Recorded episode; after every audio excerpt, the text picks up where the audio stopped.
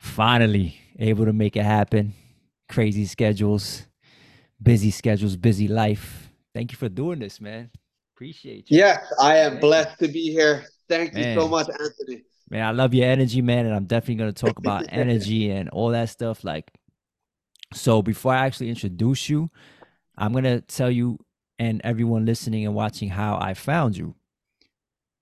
Came across, uh, I was on YouTube and I came across the page, Ch- uh, Chez Cantier, right? C- Cantier? Cantere. Cantere, Chez Cantere. I, I, I came across your page. Uh, the first video that I saw is uh, basically a 10 minute jump rope, 300 push ups, 300 squats.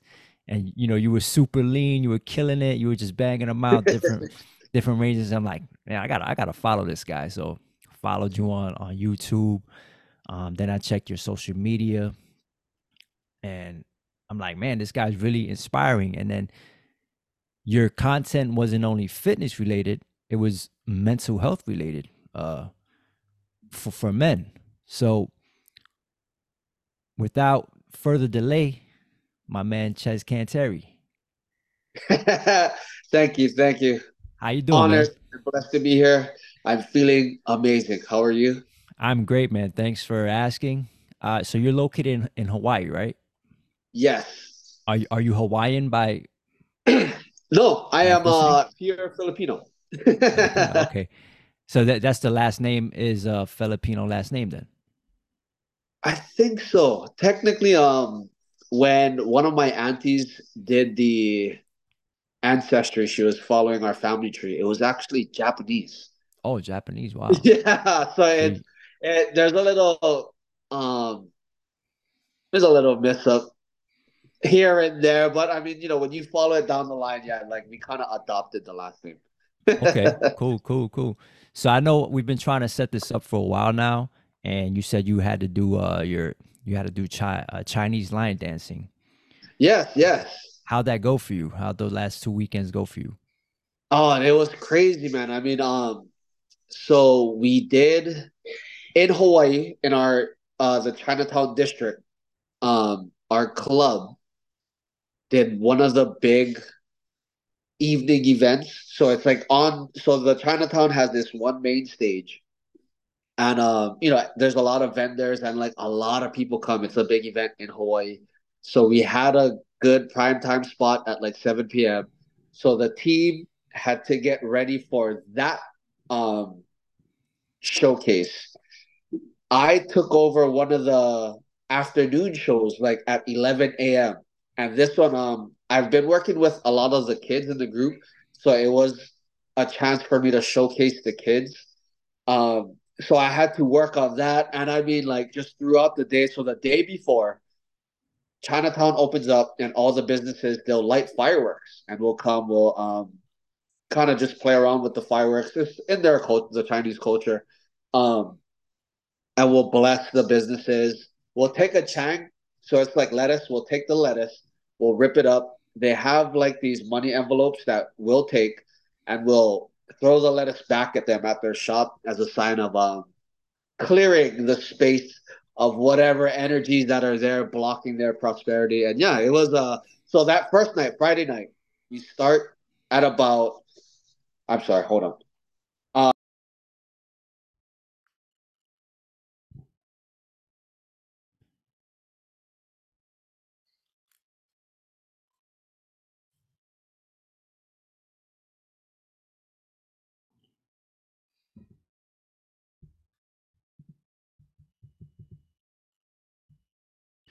Yeah, we got cut off.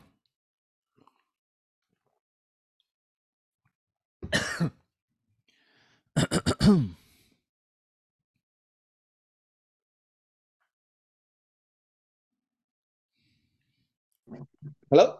Yep. Oh, so sorry about that. I don't know what happened. It just like something like blinked on my phone.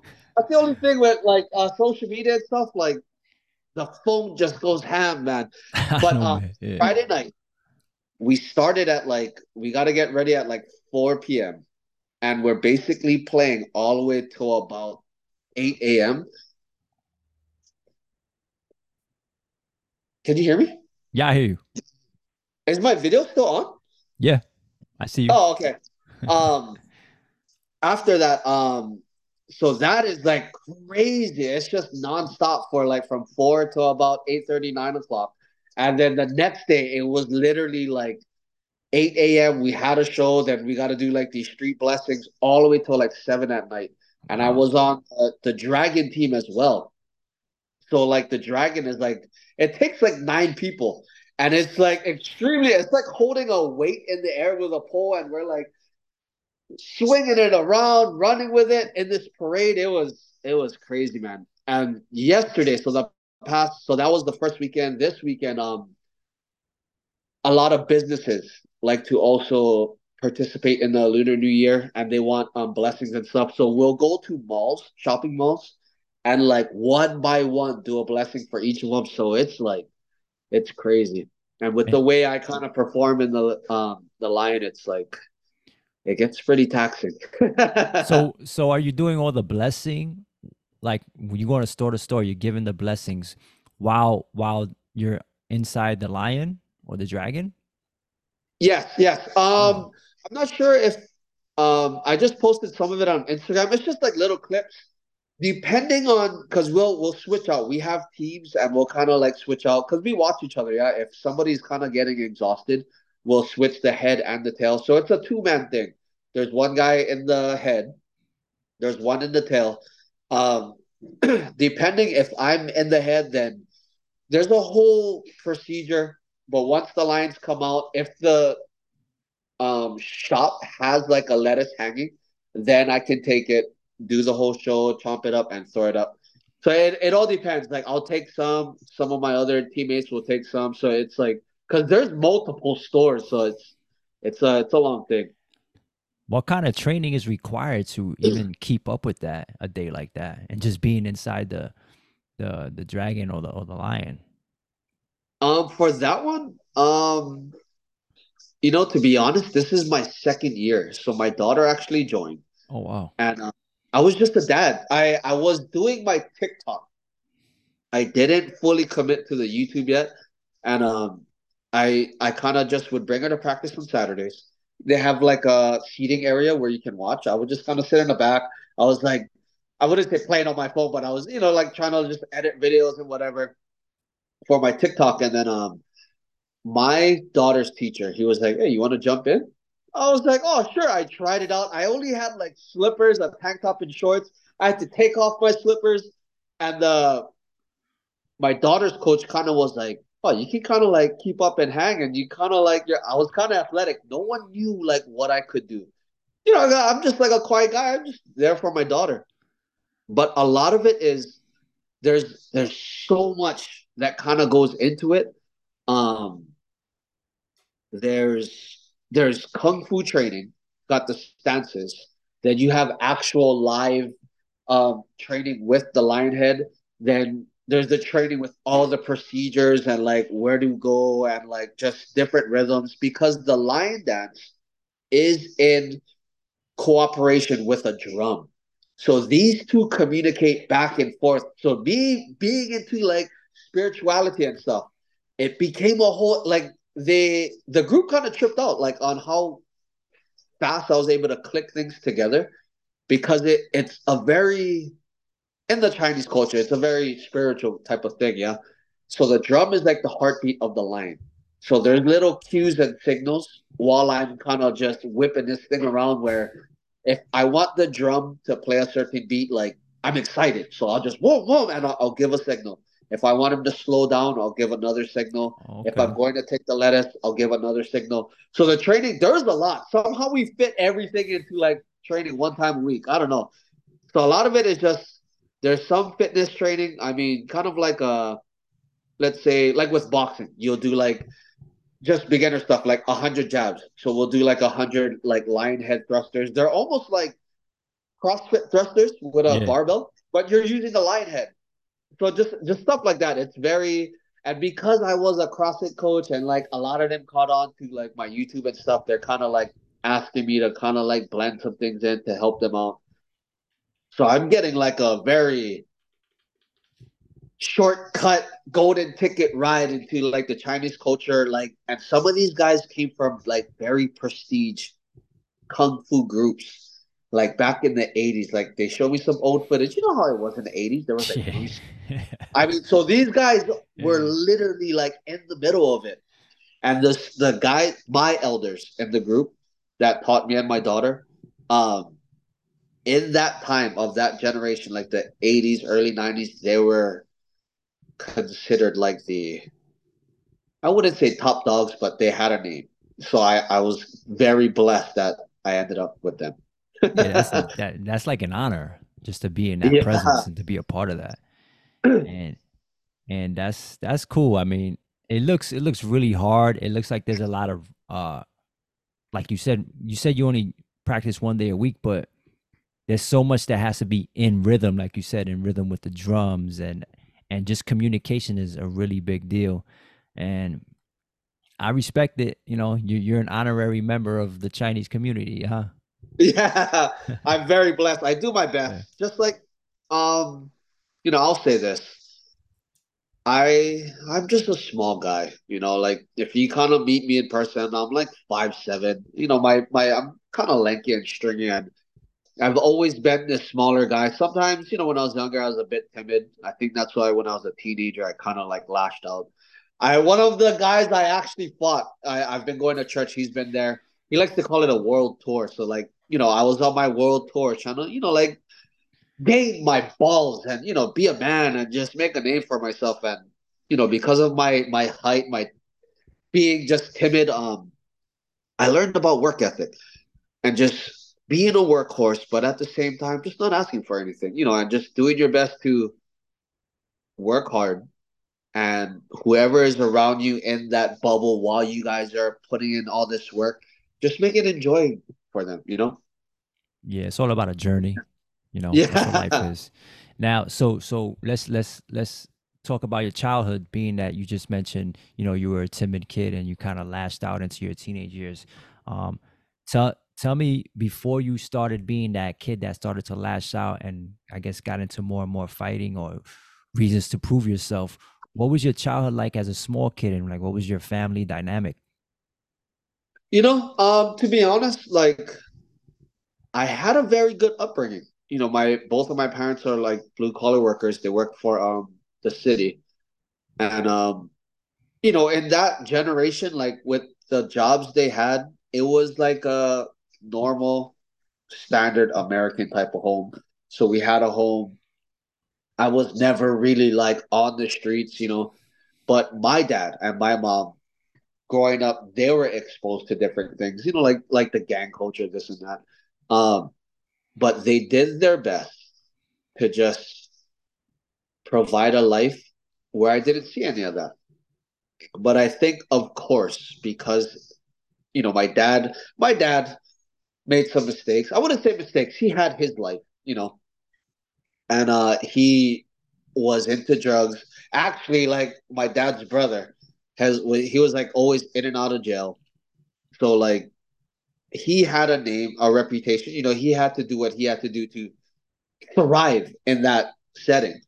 So it was like half and half. Like my dad did his best to shield me from that life, but yet his brothers were in that life so I got the best of both worlds, and I think with me like seeing my dad being an honest man, and my dad too, he he instilled work ethic and just having that pride in being a good worksman, and then my uncles just having that pride in being what they were in that life. Um, I just wanted that. You know, I was just this kid that kind of was shy, kind of was timid. I was small, in the neighborhood we lived in, there was gangs, and I just wanted to be one of the fellas. Not even one of the fellas. I just wanted to be the the guy. You want to be know? that guy.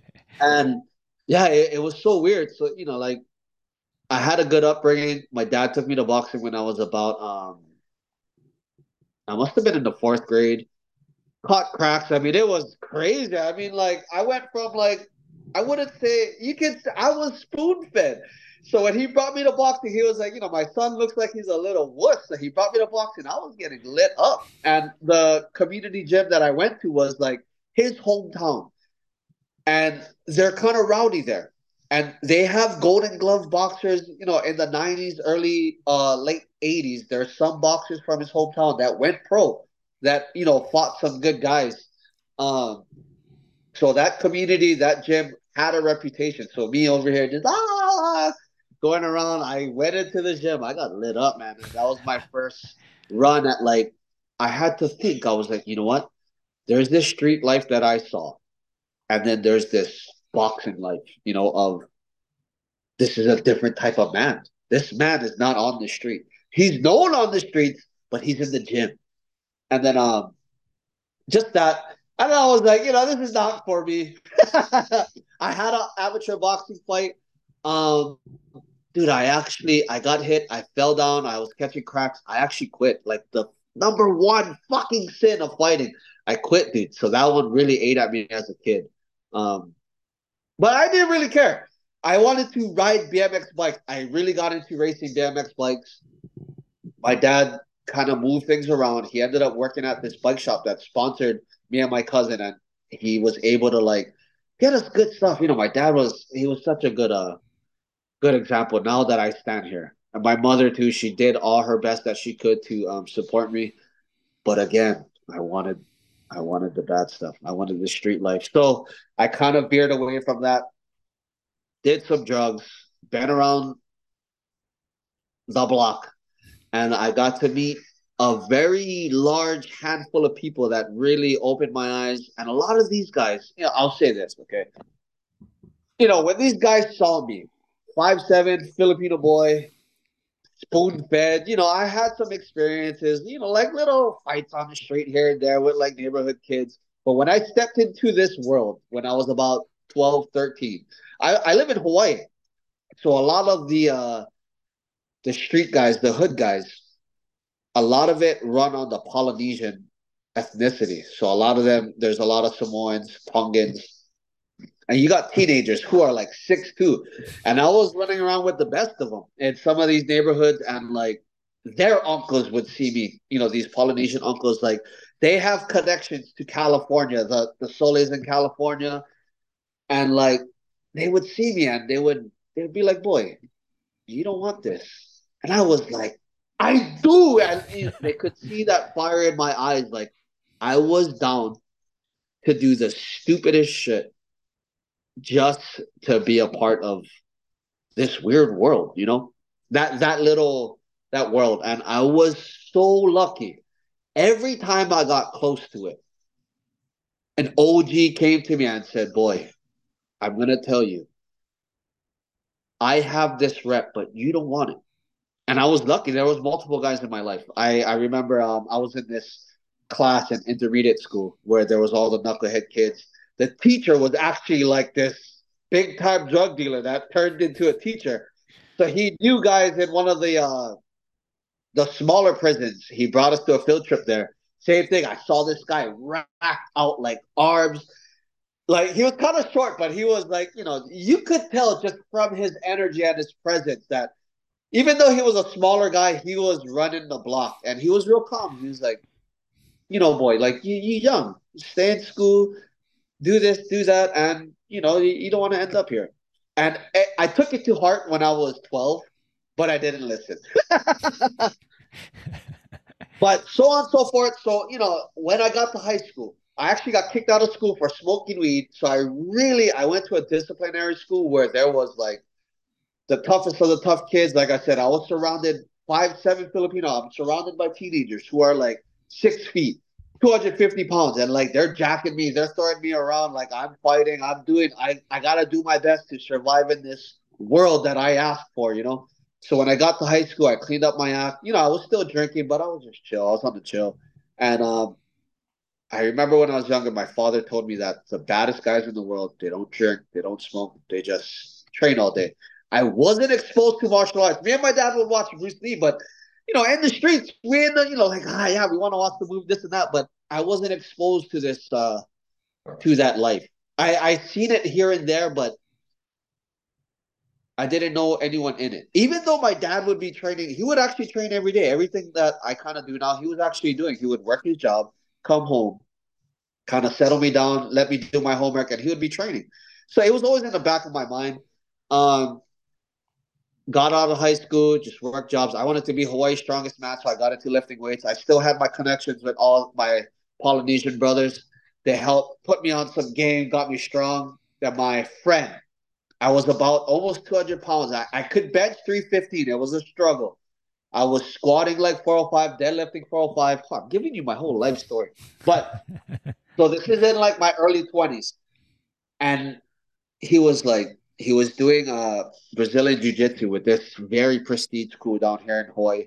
Um, he said, uh, I was telling him, I was like, I do this, I do that, I can bench this, dude. I would like, he was fighting at 145 pounds. I was like, dude, I would like snap you in half. I'd like incredible uh, Ultimate Warrior. I would body press you, body. He was like, yeah. He had mats in his garage. He was, so we were drinking, having a good time. He's like, you come tomorrow and be training. He would uh have some of the neighborhood boys and some of his teammates. They would um, train in his garage on Sundays. I went there, and like in five minutes, he like tapped me out like crazy. Like I felt so stupid because he was so small and I was so big. I was this strong dude.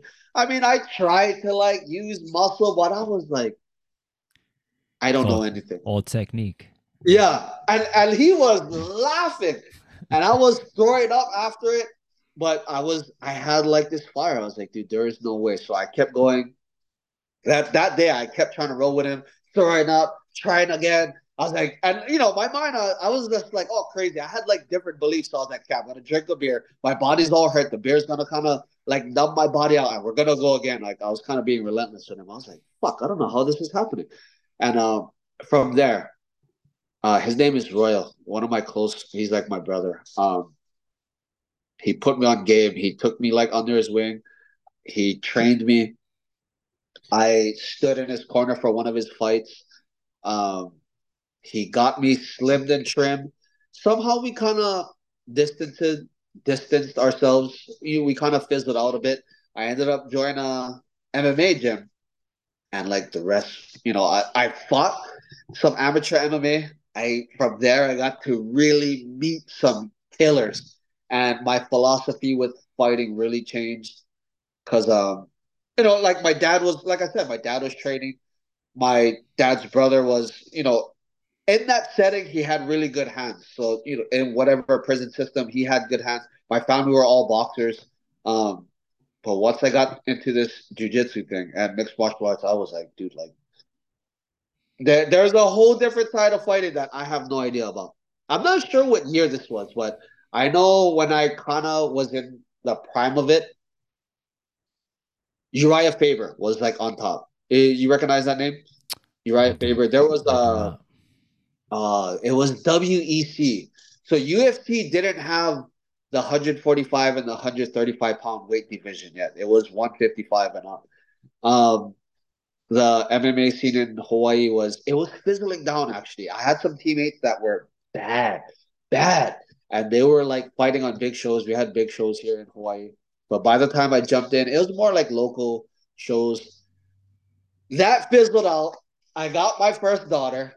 And I was like, dude, my heart just changed.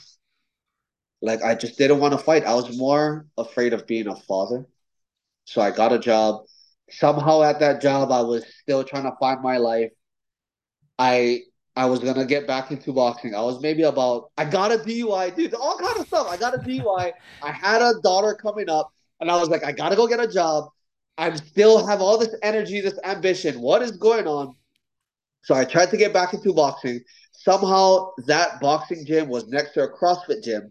The CrossFit caught my eye. I was doing CrossFit. I got CrossFit certified. My daughter's birthday came around. I got drunk, did a backflip on stage, broke my ankles. From there, I got TDI from my job. While I was on TDI, I was studying to be a CrossFit trainer. Got the certification.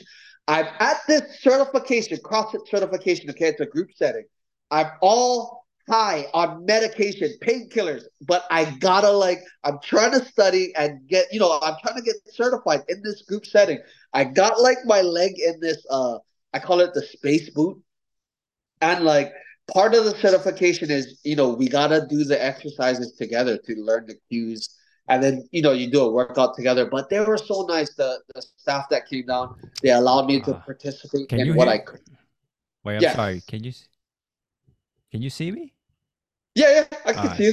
Yeah, s- somebody was getting a phone call. I'm sorry. Go ahead. Oh, yeah, see, same with me. But um, they allowed me to participate, and uh, I got certified with one leg somehow. They were extremely nice. Um, I'm blessed for those, that staff that came down. I went back to my CrossFit gym. I asked them like, "Can I start coaching?" And somehow that kind of fizzled out. There was not no bad blood or anything. Just I had my CrossFit certification, but I also had my background in fighting. I was like, I want to try blend my own. I'm still on my TDI with my broken leg. I'm getting paid while, you know, like I'm getting taken care of from the job I worked at. So I ended up somehow I I was training people at my house. I scrounged up some money, went to a storage facility. And this storage facility, like they were renting out the drive up units. So it was like a mall basically in there. And uh I opened the gym in there. Had some training, whatever. I me speaking and like talking to kids, having this stuff, like being positive. I've done it in like my early 20s. That kind of fizzled out. Had another kid. Um, I was doing personal training, went on another world tour to find myself, and uh lost I you could say like lost my touch. I wouldn't say lost it. I just I just my heart was in a different place. I went on another world tour, got another kid, and like that's where you come in basically. So this second half is like I'm now with three kids.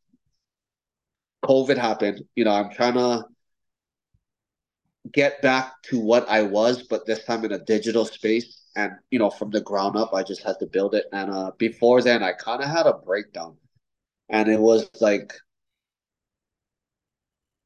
unfulfilled potential, so to say. You know, I know what I can do when I put my mind to something, but I wasn't doing it. You know, and I wouldn't say American comfort, but you can say American comfort. You know, it's it's uh First world problems. it, yeah, it, it's it's gonna consume you, and I Mhm. got- just got lost in the sauce, and I still had this fire of being a responsible man with a duty, and uh, from there somehow I Instagram, TikTok opened up. I was so like, I don't want to be on TikTok. COVID happened, TikTok blew up. Everybody was kind of like doing the dancing thing. Then there were some fitness guys, and then the love of my life, she was like, "You should try it." Jumped on TikTok. It was a long journey that blew up, and I was like, you know what? I always, when I first had my gym, I was like, I saw this YouTube thing. This is back when like I'm not sure if you know like CT Fletcher. Yeah. And I, so they just blew up when I when I had my gym. They kind of just blew up, and I was like, oh, there is a like a a digital space for these things. But I was like, you know, I was on brick and mortar. My mind was still on that kind of financial structure, you know, brick and mortar type of thing.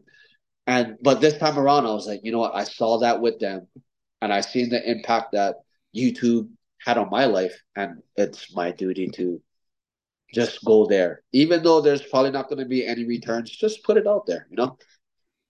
Now I am here with Anthony on this podcast, sharing my life.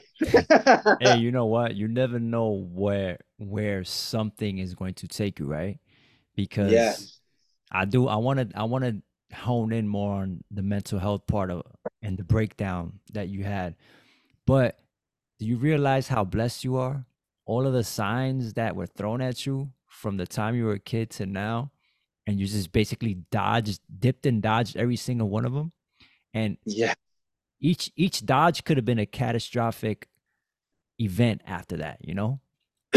but everything brought you back to fighting or or the art of fighting, practicing, which is beautiful. Like that's like the major sign. You know what I'm saying? But Yeah. Yeah. let, let's talk about that breakdown and like what led to it and and how how how you found spirituality into today, into the present time. Okay, so um, so right around when COVID happened, I was uh, when I was on my little world tour, it, it was gradual.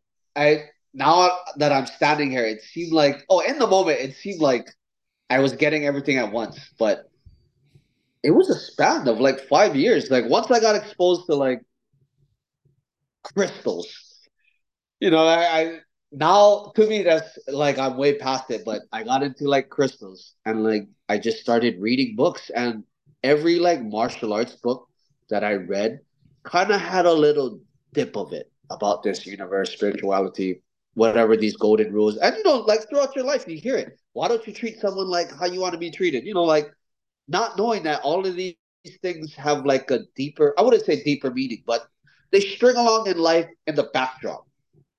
So uh, from crystals, just reading about crystals, raising your frequency, um, law of attraction. When I had my gym, um, this guy took me under his wing. I emailed him. He was a beast of a man. He had this gym where he a lot of the football players coming from Hawaii going up to the NFL, they would see him for strength and conditioning. I'm gonna show his his gym was called War Horse Gym. I mean, so you can got like war, like these guys are coming out for war. So um he took me under his wing and he he taught me about the mind.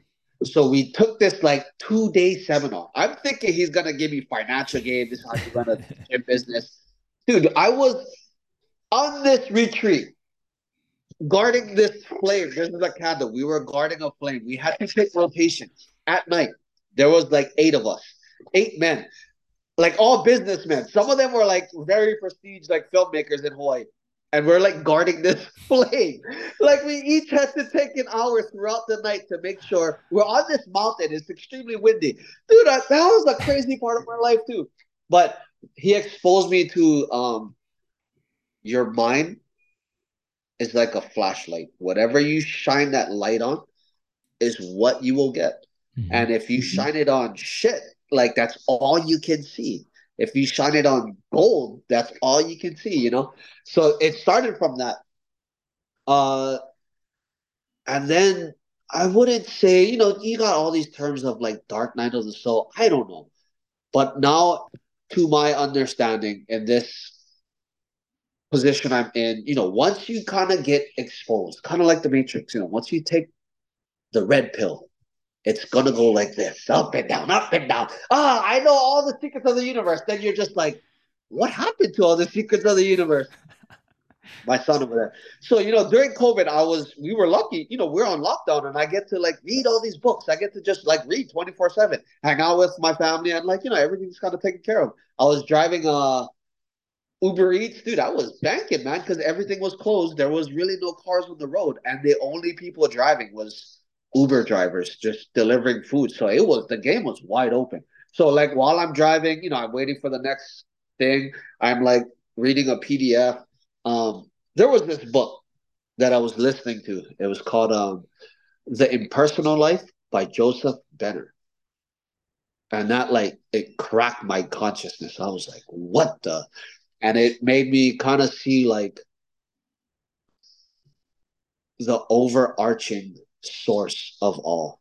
You know, I, am not sure what you believe in or what anybody else believes in. Like I have, I've kind of seen everything. You know, like my parents are good. We were Roman Catholic. There's so much things I left out of my life story, but there's so much things in the backdrop that I was exposed to that I've kind of seen almost every religion. Now, the only thing I didn't get into was the Chinese side, and you know, with the lion dancing, that's happening. But every every guy, Buddha, Jesus, Valhalla, Odin, Hercules, I mean, all of them were just preaching about some of these little basic rules that govern this physical reality, which also goes on into whatever space, universe, invisible reality that we can't see. And there was a point where I was, I went so far off into that world, I kind of forgot my life here. And like, I feel like now that I'm standing here, there was a, you know, when you're taking in so much information, the mind is like getting chaotic and the body gets weak just because of just the fizzing of the mind. So I was just eating whatever. And now that I'm getting all this information, I'm knowing more things based upon what I'm reading and comparing what my life is like and then just not being responsible for it that led me to like the breakdown so i was trying and trying with the tiktok. It wasn't happening. Um everything was like starting to open up. Me and my girl we were having like financial problems. Um i was like too busy in the spiritual world. I wasn't i quit drinking i quit doing all of that but I wasn't like keen on my diet. I was half-assing my workouts. I wasn't giving it my all, and I was just trying to like just figure everything out. And so one day it just imploded on me. And so I was like crying in my daughter's room for like three hours, dude. Just like I'm a 33 year old man who is like listening to all these books about all this wushu, washa, invisible stuff. I have all this knowledge. I technically at the time didn't have any job because you know, like I was trying the TikTok thing, and that thing is like totally up and down. Um, I was kind of comparing myself to what other people are at. You know, of course, that's gonna happen. Um, I I looked in the mirror. I was fat. I wasn't what I was who I thought I was, and that was the biggest part too. I kind of, I was kind of buff, but I had some weight on me. So I, when you know, I looked in the mirror during that time of my breakdown, and I was like, I am not who I think I am. So I was just crying and crying. Ah! Dude, I was, I'll admit it, like I fucking cry all the time. Not, not so much anymore, but you know, when I watch a good movie, I'll cry. But I was crying and crying, and um, I made a video about this on my YouTube, but so I was crying and crying. I kind of just like I sat, I closed my eyes, and I was like, God, whatever's out there, like, what do I need to do to get out of this space? And then, uh, in short, I closed my eyes. Okay, I was crying like this, and you know, I said it in my head. Just so happened, like, I I wouldn't say it was in my mind. It was almost like I was living it but I, I guess I was imagining it. But like I kind of like opened my eyes. I saw this figure in front of me. It was like a Bruce Lee body. And uh there was but the head was like blurted out. And like I said, like because I was crying, I swear, like you know how your vision is when you're crying? Um, so it looked a little blurry, but the head was like a sun. And um so I was kind of like, what well, what am I seeing? It just seemed so real though. I'm I'm not one of these like invisible like oh I see like these spirit you know I'm not that kind of guy. But I was just like dude, I, it's like Bruce Lee with like a big sun on his head. Then uh he reached out his hand and all he said was, "Come with me, let's go get in the workout." And like just the tone of the voice, the the presence, the aura, everything mm-hmm. that I felt like, dude, I was crying and just so happened it just stopped. Right when I heard that, it stopped. And I looked up and I was like, oh damn, I'm in my daughter's room. It it like all of this was happening in my daughter's room. But when I actually opened my eyes, I was like, okay, I think I was imagining things. But then another thing kind of just intuitively came to me. It was like that thing that I saw that asked me, you know, come, let's get into workout. I had to become that. And that's where everything took off. Like I doubled down on the diet, doubled down on the content on TikTok, let the TikTok flow to where it went. Um, followed my tu- intuition to just switch it to YouTube, and same thing. I just kept that same theme of be that thing that I saw in my mind's eye. And I guess that's what I became for you. Damn, that's that's wild, man. That's that's beautiful. that's that's like some really uplifting uh information. Like that story was crazy. You know how the hand is always gonna be there, right? When you break down. But sometimes we just we're so broken to see it or to realize it, to have that realization. Yeah. You know? And let, let's talk about how how how you improved your discipline from that time. And also about just mental health overall because you know mental health for men the suicide rate among men is a lot higher than it is for women. Why is there so much pressure for men to kind of have this discipline and be the strong person and and so on?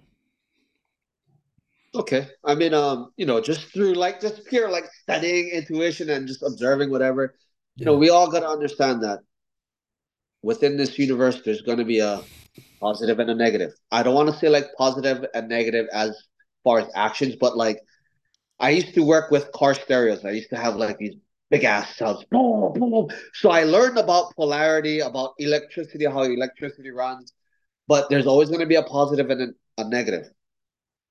Same thing if you want to go in the wushu sense of things, there's the black and the white. There's the Tao, you know, the yin and the yang. Every man will have a masculine and a feminine. Every woman will have a feminine and a masculine. This is just how we exist. You gotta have both. Just physic physically with our reproductive systems, the male is gonna lean more towards one end, the female is gonna lean towards the other. And in my perspective, all it is is you gotta it's always gonna be a triad of things. There's gonna be the physical, then there's the invisible invisible physical, and then there's the mind. Invisible physical, I like to I just term it that because it's like your body, we're males, we have male reproductive parts. So the male body wants to do these male things. Because your spirit is in this male body, your spirit will kind of take on the characteristics of that. But the mind kind of wants to do other things. So, as a man with a male body, you want to do these male things. The basics of it is to push forward and progress without having any emotions and to dominate things and to protect. Basically, domination is the way of the masculine. It just overpowers everything with no feeling. The woman is is the direct opposite. It nurtures and it cares for things. It doesn't want to dominate. It wants to flow.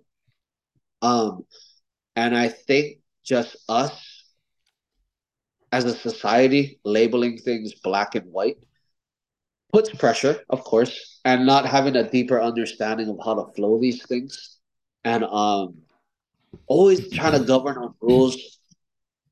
It it does create the void. I need to be this, and I need to be that. You know, in in our day and age, we're in the age of like individuality, so we get to see like the full power manifestation of like a feminine. Then we get to see the opposite, the fully large, encapsulating masculine figure. And so, like, now whoever's in the middle, we're like, we either go that way or that way. And just thinking that we gotta go a certain way is what creates everything. Because you can actually be whatever you want to be. It's just you gotta learn how to observe what is hurtful to yourself and to other individuals and just kind of let your life flow within that man i it's it's a weird subject. If you were to ask me these questions a while ago i would have gave you different answers. But now looking at it it's like you know when you have a mental breakdown i can honestly just say like that's a part of your individual journey. You needed it. And because there's always a yin and a yang if you're down here it's because the next step it's leading you up here. If you're up here you can probably guarantee you're gonna come back down. Like um it's called the uh the emerald tablets of Thoth. You ever heard of that book no i haven't uh oh i'm like so the emerald uh, tablets i'm gonna write that hermetica the, the hermetic principles like yeah, as yeah. within so without as above so below so there's always gonna be this pendulum up down left right and if you want to use the physical, there's always going to be these waves summer, winter, spring, fall. And you got to just be able to flow with it. But as a man, you have the conscious choice to use pure willpower to govern whatever it is you want to do throughout these rhythms, mm-hmm. you know? And so that's where like things like the circadian clock come in, this and that. You're almost like getting tossed around. You're either like trying to follow the physical body or follow the spirit or follow the mind. And it's this is what life is about, man. It's just a beautiful play of trying to rearrange those three energies, which brings it to Bruce Lee. He was probably the one that communicated it the best. Be the water. Be water.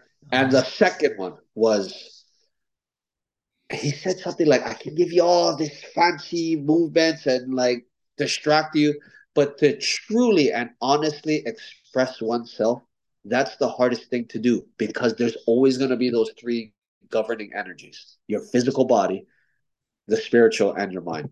So to kind of have that aligned, that's where the mental breakdown comes down. Because the body, the mind is kind of just taking a back seat and observing both your spiritual and your physical and all the physical outside of you. So the mind is just that's where it cracks, man. And there's just so, so that, much resistance involved too. So like in the body. Yeah. So like mm-hmm. the body does have its own intelligence. That's how I learned about the ego.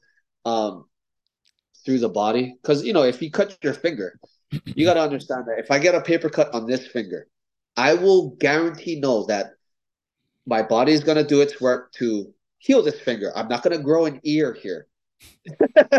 so that's how the ego works. It's like everything has an ego. I had to learn that like it's not so much dropping the ego, it's just accepting that ego is what creates individuation. If we didn't have an ego, the body would go haywire. If I cut my finger, like a nose could pop out of there. If I cut my ear, like an arm could pop out of there, you know? But because every cell of the body is separate, but it understands its role within your body. When I get a cut on my ear, whatever proteins, whatever science going on in there, it makes sure that I heal this and not grow a finger. But so it's like, like The Untethered Soul. Have you read that book? No. They talk about the ego and and how how how to basically you know you you are the ego but separating yourself from the ego or not being identified by your ego you know what i'm saying yeah yeah yeah and it's kind of yeah, yeah in that same sense detaching yourself in a sense you know but um let's get to the discipline aspect because after, after all that all of that happened and you saw that aura you saw that figure you said you dialed you dialed down you let it be what it is. So let's just talk about how you developed your discipline from then on how you lost your weight what your nutrition was like. Okay so the the ground the ground for all of it i had to kind of like throw bruce lee out the window because bruce lee was very uh the some of the stuff i was reading from him and like right before he died, um, he was really just just in tune with whatever is around us. So I had to kind of like draw it back through physical reality. Um, so at the time, yeah, back when I was fighting, G- George St. Pierre. Yep. Yeah, so he had that headband with the letters. He would wear the gi, Kyokushin. I knew about it then. A lot of um, our kickboxing striking techniques have a root in Kyokushin. So somehow, just intuitively, was just like study this, and I went to Kyokushin, just like you know through my phone and just like going to the library, reading books, whatever. Um, that's where the philosophies of Mas Oyama. Same shit, man. I watched interviews with this guy. Same thing. He just had like this weirdo epiphany and he just felt like he had this heaven sent duty to create this art. And he he said, We I created this art to build the body to be strong, but to use this strength to help others. And I was like, boom, there we go. And then whatever philosophy like Kyokushin is a very, very are you familiar with um Kyokushin? I'm not, but I'm gonna uh, look into that. So Kyokushin, like uh, Mas Oyama. Please forgive me to whoever's watching this if I kind of mix it up, but he was Korean, Japanese. he fought in the war, whatever. So his root is on uh, karate, karate. But he saw, you know, like some of the forms and stuff when he goes against a boxer, like some of that stuff just doesn't work. So Kyokushin, technically, it's in English, it means truth. The truth. Mm. So he was trying to find the truth. Like he wanted to bring that old Budo spirit of just like one hit, one kill, and like stop with the nonsense of all this, ooh, ah, ooh, you know, and just like get straight to the point. So he went to the mountains where the book of five rings was written, uh, Miyamoto Musashi, and he trained there, trained and trained. He was hitting trees, this and that, but he was developing uh extremely hardcore, straight to the point karate style that could beat anyone. So he was in the mountains and he was just training and training. The story was uh he kind of got discouraged. He sent the messenger to go down. The one of his uh what would you call that? Sponsors told the messenger, go back up there, tell Mas Oyama to shave one of his eyebrows so he'd be embarrassed to come down. He got to continue his training. So he shaved one eyebrow. The guy who was living with him in the mountains was like, I had enough of this crap. Like, I'm leaving you here in the forest. So he left. He was by himself. And he really just honed in on his his craft, just finding the truth through strikes, hand punches, came down and was like, I'm enlightened let's fight. And he just started crushing dudes. And to promote his Kyokushin, he was going around Japan and he was fighting bulls. So he has this nickname called the God Hand. So he was fighting this bull and he supposedly karate chopped the bull and the horn fell off. Like crazy stuff like that. so Baki the Grappler, that anime that everyone watches on Netflix, one of the characters is based on him. Mm. Uh, really world renowned guy, but he was all about discipline and just getting straight to the point and like just putting the body under the governing will of the mind and sharpening the mind. So all this like meditating uh in stance under the waterfall, dude, he would be under the waterfall, like crashing on his back, like really hard style, like roundhouse kicking ice bricks he was when I got and learned the philosophy of Kyokushin, it was like it called to me, and I was like, okay, this is straightforward how we got to do it. But I had a, uh, I'm gonna bring this around. I'm not sure if you read a blog called uh, "Bold and Determined." So there was this blog I was reading throughout the time. It was like a, a bad blog. It, it disappeared. The guy kind of uh found Jesus. You know, uh, no judgment about it, but he put me on to the carnivore diet and intermittent fasting. So all I did was I kind of just took the same structure, intermittent fasted. I eat at like 12, 1 o'clock, eat again at 7, just steak, uh, ground beef at night, same thing, steak and ground beef.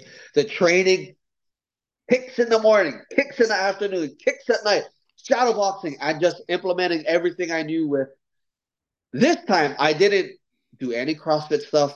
I kept it extremely basic. The Kyokushin guys, same thing.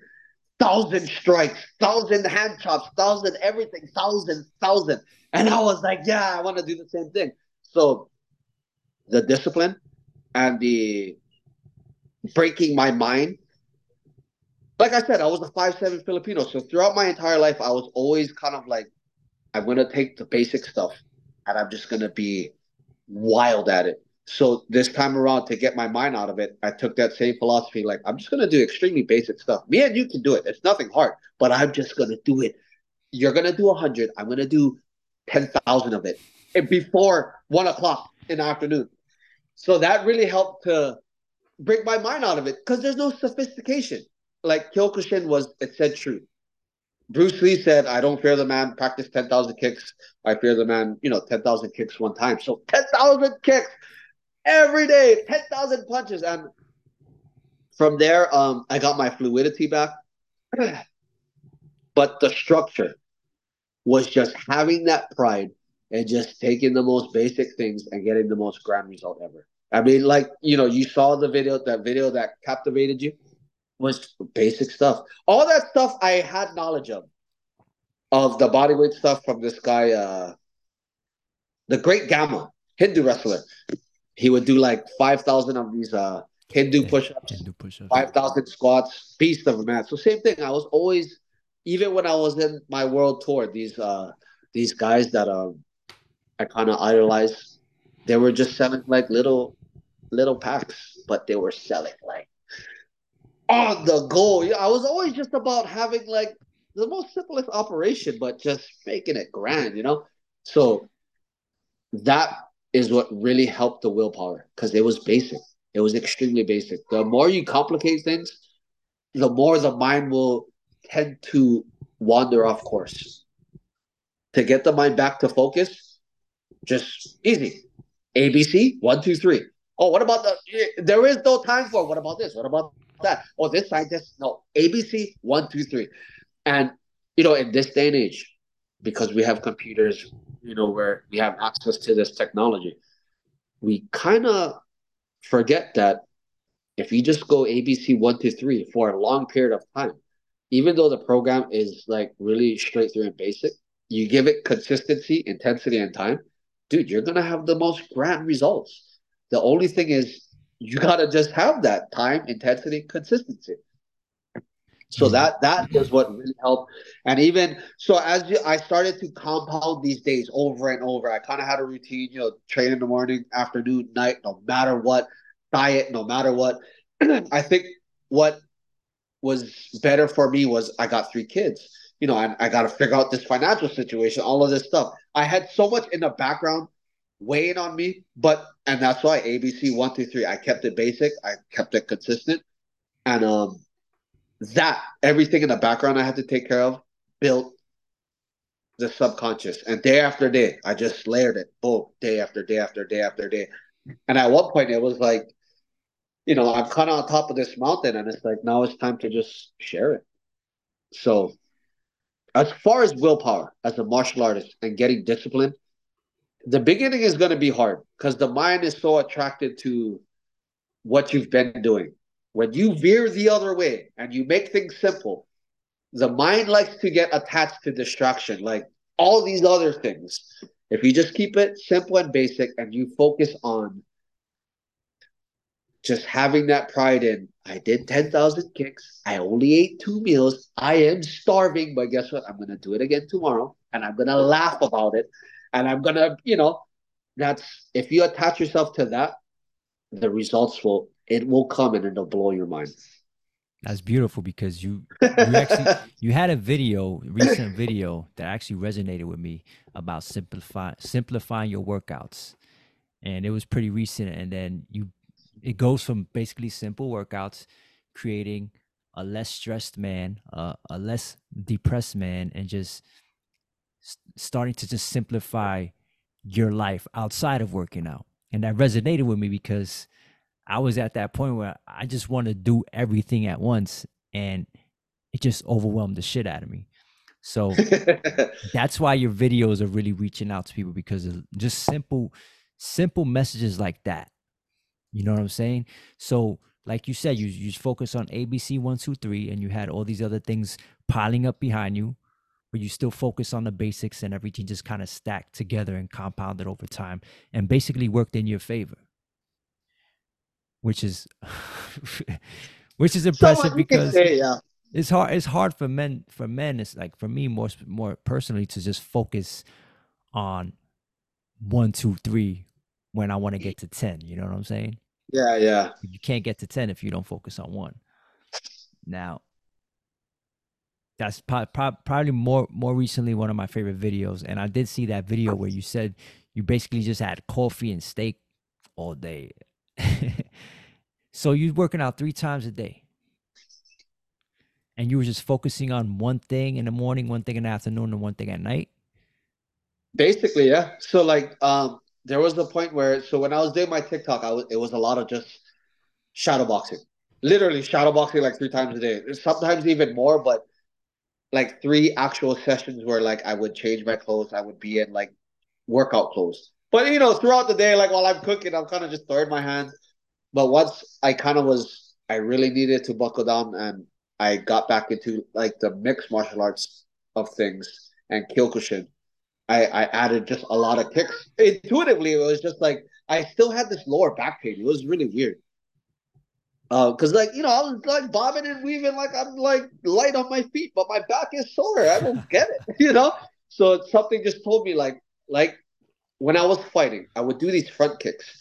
Um, I just made a video in the member section, but my hands were fast. And like when you do a front kick, technically your fist and your foot are same range. So I would like flutter the eyes with the hands. And the up front kick that I normally throw would be like the uppercut from really down low. No one would really see it. I didn't knock anyone out with it, but it was a good way to change levels. Flutter the eyes with the hands, come from the bottom with the straight kick, boop. And you know, like they would be like, oh, that's a foot. So, you know, the eyes, they're trying to catch the hands. They see the foot come up. And as soon as they're kind of like trying to block the front kick, I can shoot in for a takedown.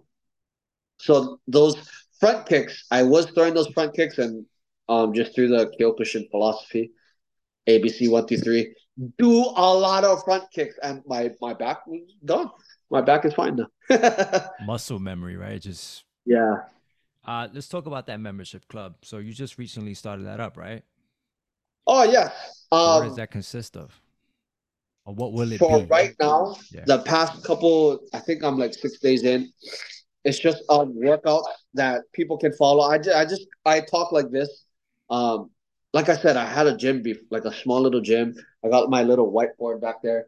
Um, I kind of would do it like CrossFit style. I'm not sure if you ever went to a CrossFit class, but um, they would have like everything on the board. You would walk into the gym, you do exactly what you were doing, so you can kind of like stand in the back and like hype yourself out, get ready for it. So I just it's just day by day. If you want to follow it, you can.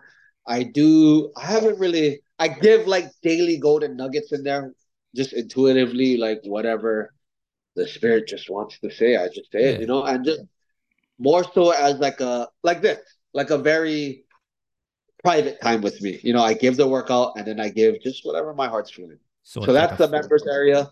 It's non-edited. Everything is just like off the off the cuff. You know. So it's it's a follow along kind of video.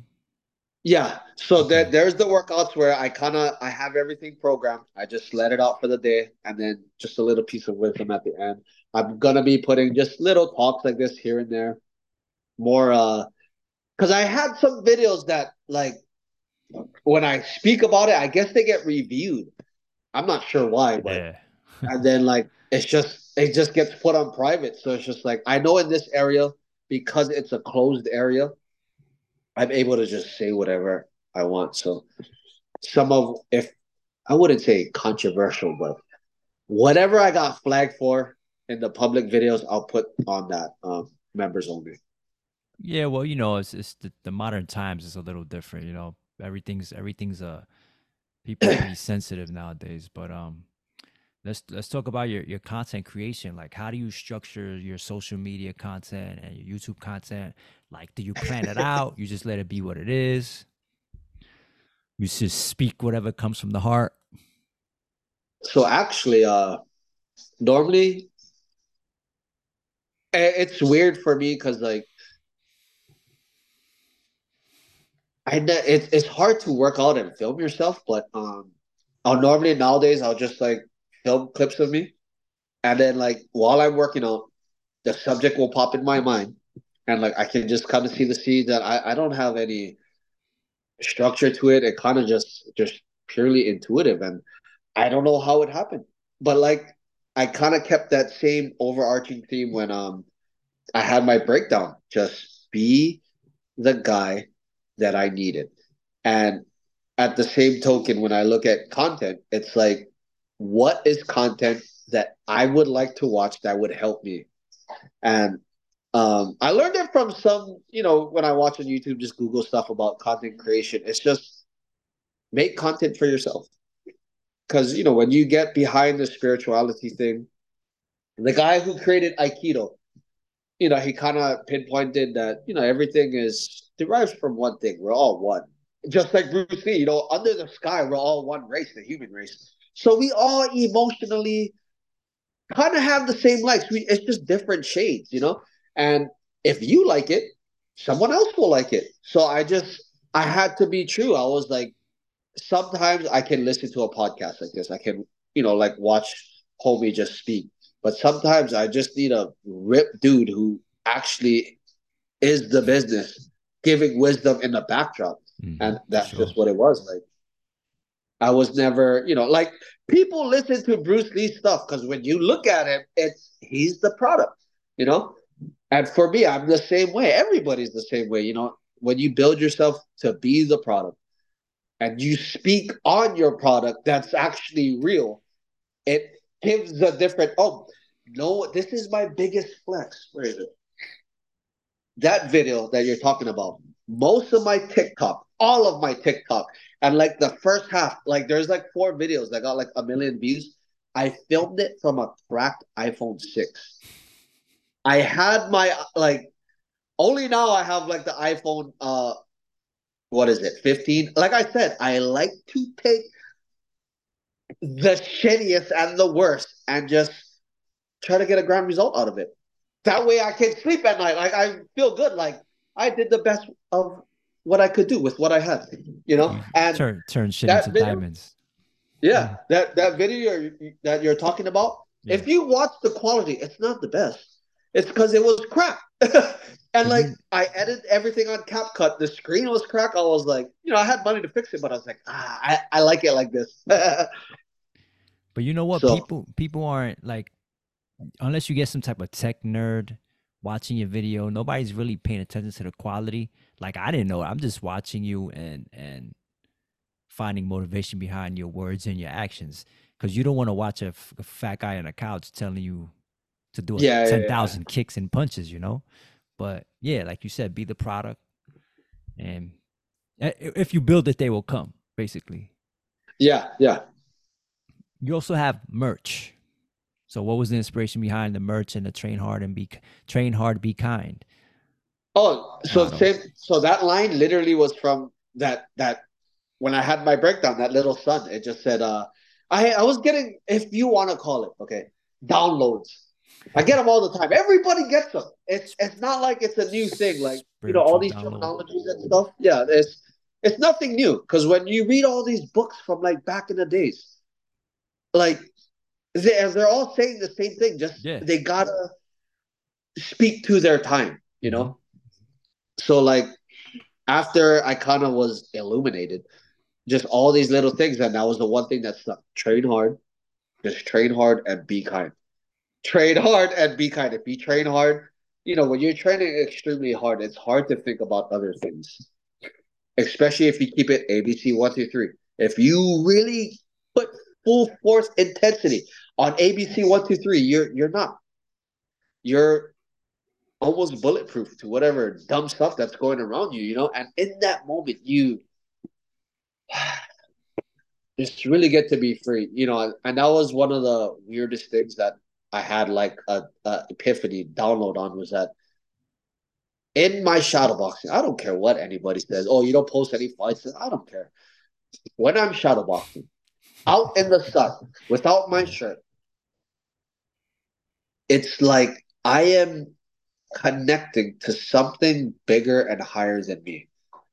That is my time and like to know that other people were doing it because they saw me doing it makes me I can kind of smile because in those moments where I'm shadowboxing outside in the sun, I really don't have any problems. And I I'm not thinking about what this guy's thinking about. I'm not thinking about fighting this dude. Like I'm just at peace. And knowing that there's other people doing the same thing that I'm doing, the world can kind of shift in a different way, you know? I don't know. Maybe no, you no. know. it make, like it I make... said, like it, my mind can go there, but you know, in, in those moments is where I do find peace and just my ability to share it. It's something really crazy, man. I'm literally just punching the air, but when you're in it, it's just like whoa, like you feel all these weird feelings. Well, the purpose so, is uh, higher than the physical body. Yeah, yeah. Yeah. So with the merch, same thing. I I always do things like I I just follow that golden rule. Whatever you would buy, create. Whatever, you know, train hard, be kind. I would wear that. I do wear it, so just create it, you know? Um, the the tiger one, the love of my life. Actually, uh, she created that one, like the yin and yang and whatever. But she made it two tigers, and somebody was like, "What does that mean?" I was like, "You know, one tiger is just climbing up, one tiger is coming down. It's always going to be a circle." And um, she termed it. Uh, I think we were watching um, Fearless with Jet Li, and I think somewhere he said something like the strongest and the kindest. And I was like, oh, that's good. You know, it's good to be strong. And when you get to a level where like you know you can do stuff, it almost you start regressing and it's just like you want to use it for good. You accept what you are. Sometimes I gotta accept that I'm a dirty motherfucker. Like I can be like, you know, if you rub me the wrong way, like I can go there. But because like I'm all the way up here, just punching the air by myself, and I'm like ripped and whatever, like I kind of just like, you know, bro, I understand that you're going through some things, and you know, let me help you out. Maybe there's something we can do to help you out. You know, instead of me just trying to like fight fire with fire. You know, weird yeah. stuff like that. a lot, a lot of type, a lot of certain energy that you come across is just a reflection of their own personal troubles and tribulations. You know. But um, you mentioned being ripped, right? You gained weight, you lost weight. Now you're basically gaining some weight again. You, oh yeah, yes. Yeah, so for the uh the lion dancing, because um, okay. the lion dancing kind of reminds me of uh of grappling, because you're it's external. It's an external thing that I'm wielding. So kind of like with judo and grappling, um, and because the tail, it's like fabric, the tail does it's not a firm, rigid structure. It if the my tail player swings around a certain way, like the resistance totally changes. And like if you're not strong enough, um if I pull the head one way and the tail is in a certain position, it could pull the head and it could tilt it back and it just ruins the whole look of it. You know, the lion it kind of looks like it's in the sky. So like to really just hold firm on the position of the head and like have just the look that you want to create kind of reminds me of grappling. So um more weight behind me just allows this thing to just feel lighter, you know. are are you lifting weights and eating more or are you just doing more reps? No, no, more? no. Just yeah. um I have like dumbbells still, just weighted shadow boxing. Basic um, stuff, yeah basic stuff. Yeah, I've been doing more um like reverse flies and stuff, just working like the back parts. Um, now what I've been focusing on is more getting back into. At one point, when I had my gym, I was really getting into um being strong in awkward positions. So the guy at Warhorse, that one mentor I had, he didn't have any weights or anything. He just had big ass tires, kegs filled with sand, sandbags. And I was like, some of the fighters he had when I would grapple with them, they were just they had a different type of strength. And when you watch how they would he would train them and whatever, dude, these guys are carrying these things.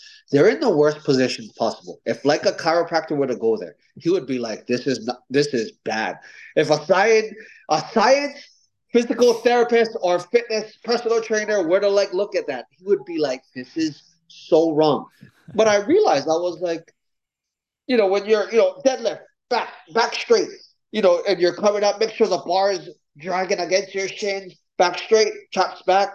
I realized, okay, like with this, once I take you out of this position, like here, you're done for. You're so weak. So in fighting, they have things like um they like to call it can crushers, where if I'm like on a body lock with you, I'll put my head and my arms and I'll pull you this way. At the same time, my legs are up against your legs. So I'm pushing your upper body this way and your legs the opposite way. So it's like you're getting twisted up. And once you kind of contort the body, if you're not used to being in that position, oh, you're done for. So the Warhorse guy was like, dude, they're loading tires. And they're like, you know, some of the tires were like filled with like so you had big like different types of size tires and they would be filled sometimes one sided with extra sandbags in there so like you flip one end it's kind of heavy. You flip the other end, it's lighter. But he would like pick it up and walk with it. So there was a point, yeah, these like semi truck tires, dude, I would just pick it up and walk around. Dude, my back is so bent and I'm walking around like, but when I'm like suplexing these dudes, it's, they're kind of just like, how is this little guy doing it? It's because I've trained myself and these little muscles to kind of like be strong in this position. So, um, yeah, where were we? What were we? Every muscle serves a purpose. yeah. But as far as like with the training and just oh, that's what I'm getting into now. But just using uh little dumbbells. Yeah. Just trying to find little angles. So with the lion dancing, they do a lot of stance training. so you'll sit in like a low squat, they call it a horse stance, and you'll just sit there for like like a minute, not hours, but you'll sit there pretty long. Like if you're not used to it, eh, you're gonna be shaking everything. And like, you know, I'm sitting in this horse stance and I can feel like all the, my hips, my lower back, everything lighting up. And it's like, okay, this kind of feels like my odd object training that I used to do, and maybe I should get back into it. yeah, I actually been trying that. That's that's not easy. Uh, sitting in an isolated position for a long time, up. Oh, sitting, oh yeah, yeah. Upright, straight. That's that's hard. But um, so so what's next for you? Like, would you have anything in the works planned out? or you just like you said, just get letting it flow and letting it be what it is? Um, a little bit of both. You know, like I said, you got to kind of try to do both. You got to use your willpower and kind of flow with it. You know. Yeah. I try to. The thing I try to focus on is just whatever I can control. But right now, continue with the YouTube stuff and just spread more of just what I know. Um, like I said, I work a lot with the kids at the lion dancing place. So I don't know, maybe I'm I like I said, I had a brick and mortar. So like now being in this digital space and how it runs, it's like I want to keep the freedom I have, but with kids, you know, you gotta have like some almost like a some type of brick and mortar for them. So I don't know. I don't know. Maybe opening up some type of gym I was thinking about try. I mean, there's so much options now because of YouTube. I mean, I can go out and like go speak. Like people on YouTube would be like, "Hey, if you cut the spade, like we can host." I was like, "Oh wow!" Like the options are open, but yet my heart is always with the kids because you know I was once a kid who like seen a dude, and that's why I was so drawn to it because like the fit guys were like the drug dealers, you know, just hanging out not knowing that they were actually like training and stuff too, but they weren't really on top of their game. You know, I, I never really ran into guys who were really uh about the physicality in that lifestyle, you know. they could fight, but they were also drinking and doing all these other stuff. You know? Doing all the street shit. yeah, yeah. But but I think it'll be cool if you if you did either the brick and mortar for the kids or if you just did like some sort of weekly meetup at a park with a bunch of kids and just taught them that way, you know, yeah, outside yeah. in the sun and connecting that way. That would be cool. So yeah, how do you? I, this this this would be the last question. How do you balance your your your what you're doing with your family time, with your kids, with your wife? How do you balance all that out? you don't. like Bruce Lee said, man, you got to be like water. But um, a lot of it is this is why um I don't know if you can hear my son. He's going crazy back there. Yeah, I am. but I think you know when it comes to the spirituality stuff, you gotta kind of hit all three points. So the mind, in order for my mind not to get chaotic, um, I gotta have some things in place. So like almost basically written on paper. Like I'll have my governing principles. I wake up, these things gotta be done. Once I get them done, my mind can be at ease. So, like having some type of organization just for my mental peace. The physical piece is like now not being so rigid with like strength, but being more fluid. So that way, if I am engaging in something and I gotta literally like run and go pick up my kids someplace, the body can just go. And then spiritually, just trying to just accept everything as it is, like as much as I can be rigid and firm. I have two daughters. Sometimes I can't exert that male, you know, I I can't just you know, I I gotta be understanding. I gotta be compassionate. Now with my son, I gotta still be firm. You know, so it's it's a game. It's a game. And with the spiritual part, it's more so just enjoying the ability to flow everything. So as far as balance, I am the balance between everything that's going around me. And as soon as I figured that out, I don't have to balance anything. I can just go where the scale tips and know that because of my work ethic, my very outgoing, energetic attitude, I, I am able to be the light wherever I am. yeah. And for me, if you can be the balance for whoever's watching this, if you can be the balance and the light and the organization to people's chaos, your life will it'll be rough at first. But you know, when you go to sleep at night and like, dude, I, I didn't know I was gonna talk to you five years ago. Like compounding interest, mm-hmm. just be the light for whoever you can be in the moment, have your plans, try to flow your plans with helping other people. And down the line, I mean, I try not to look for the payoff, but just to know that I was able to help you, dude, it, it surpasses whatever whatever I gained. Because this is what it's about, dude. It's about connecting mm-hmm. with other individuals on things that we're excited about. You know, yeah. I know you're excited about being ripped and yeah. flexing out. Like, dude, I, am too. Like, I ain't gonna lie. I felt those words, man. Those are some powerful words. Be being the balance. You are the balance. That's that's dope. That's fire. All right. Matter of fact, I do just wanna What's the hardest thing about everything you're doing right now? The hardest is is being the balance. It's yeah. I would say for me, like you see how I'm like very energetic, I'm rambunctious, but sometimes if I get rubbed the wrong way, like this energy can steer the wrong way. So, but I, am pretty good at it now because I like sit, being in the seat where I'm observing and just understanding that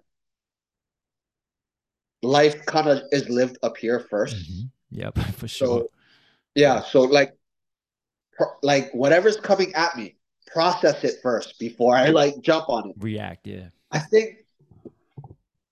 Okay, I think I forgot like the basis of your question, but a lot of it is just trying to be based in truth. Okay, and the truth is for me is that I am a loving guy, and for every man out there, like he gotta get in touch with his truth, dude. If I were to really like the way I've understood truth was that okay, if someone close to you um backstab you, the first initial thing you would probably do is I would never do that. Never. And if you take that basis, like, okay, if I don't like being backstabbed by someone close to me, why would I do that to other people? And then once you kind of you layer that back, okay, if I don't like that being done to me, and I promise to never do that to anyone else. That kind of means behind all of that, I'm actually a loving person. Right? If you wouldn't want that done to you and you would swear I would never do that to all of my close friends, why? Because I just want to give love. So if you just sit in that truth of like just love, sounds fucking like, you know, I'm not trying to like I'm not a loving guy, but it's just so happening I am you know, I don't like to get punched in the face, so I'm not going to punch anybody in the face. But you know, when push comes to shove, it is what it is. There's yeah. got to be a time where I gotta be masculine. There's got to be a time where I'm not going to say feminine, but I got to be compassionate and I got to mm-hmm. have understanding. And I got to understand that in the Bible it says, I'm not trying to get biblical. The it, like some of these quotes in the Bible are actually in like the Bhagavad Gita, like all these spiritual books. Okay, but one that stood out to me. I heard it in, in the streets, but the sins of the father go down seven generations. Mm. I gotta understand. Maybe some kid that I disrespect today might be the boss of my daughter, and he's gonna be like, "Oh, your dad is, uh, blah blah blah," and my daughters, they're women and they're delicate. I don't know how I may have wronged the person, but his intentions could be very bad. So I gotta think long term, you know, and that's why as men, it's our duty to kind of like you gotta teach how to govern these energies because when a man is like not secure in himself and he's trying to look for outward validation, holy fuck, like he'll go like crazy and like to feed his desires, you know.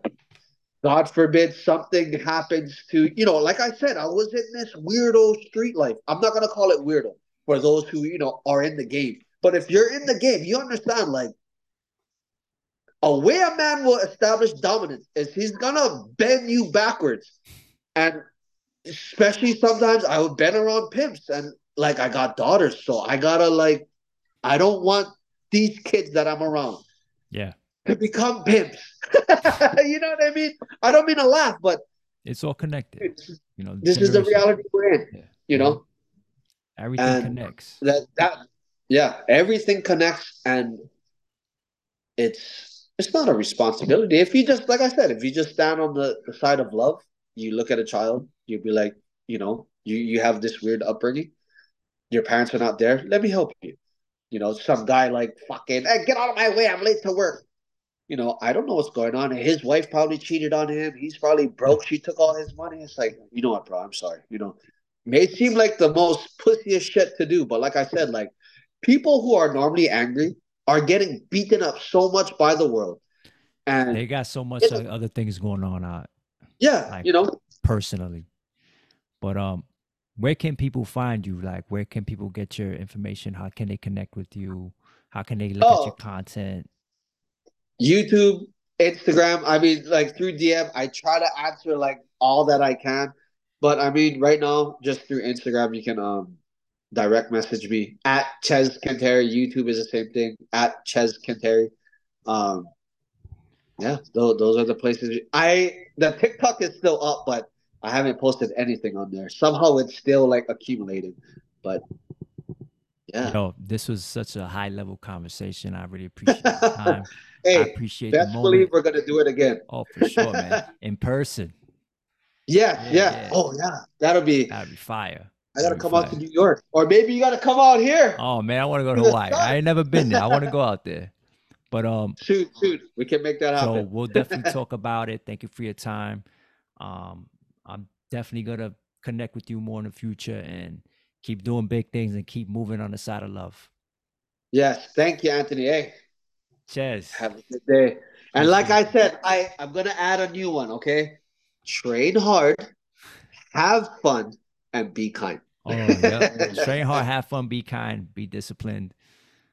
Yeah, ha- have fun with the discipline. Yeah, Don't be yeah. so uptight about it. Like, No, not, you know, sure. if people want to, you know, Don't eh, beat it- you know, yourself up about it. Yeah, eh, it, don't, Yeah. yeah. If you want to be disciplined, understand that it's a choice and have fun with the choice. Like I choose to eat these, and hey, if you want to join me, you know, let's be buddies. Yo, thanks again, man. Appreciate this. I'm gonna let Anthony, you know. thank you. Appreciate. It. I'll Okay. let you know when when we when when we put this out there. Right. Yes. Peace, brother. Have a good one. Later.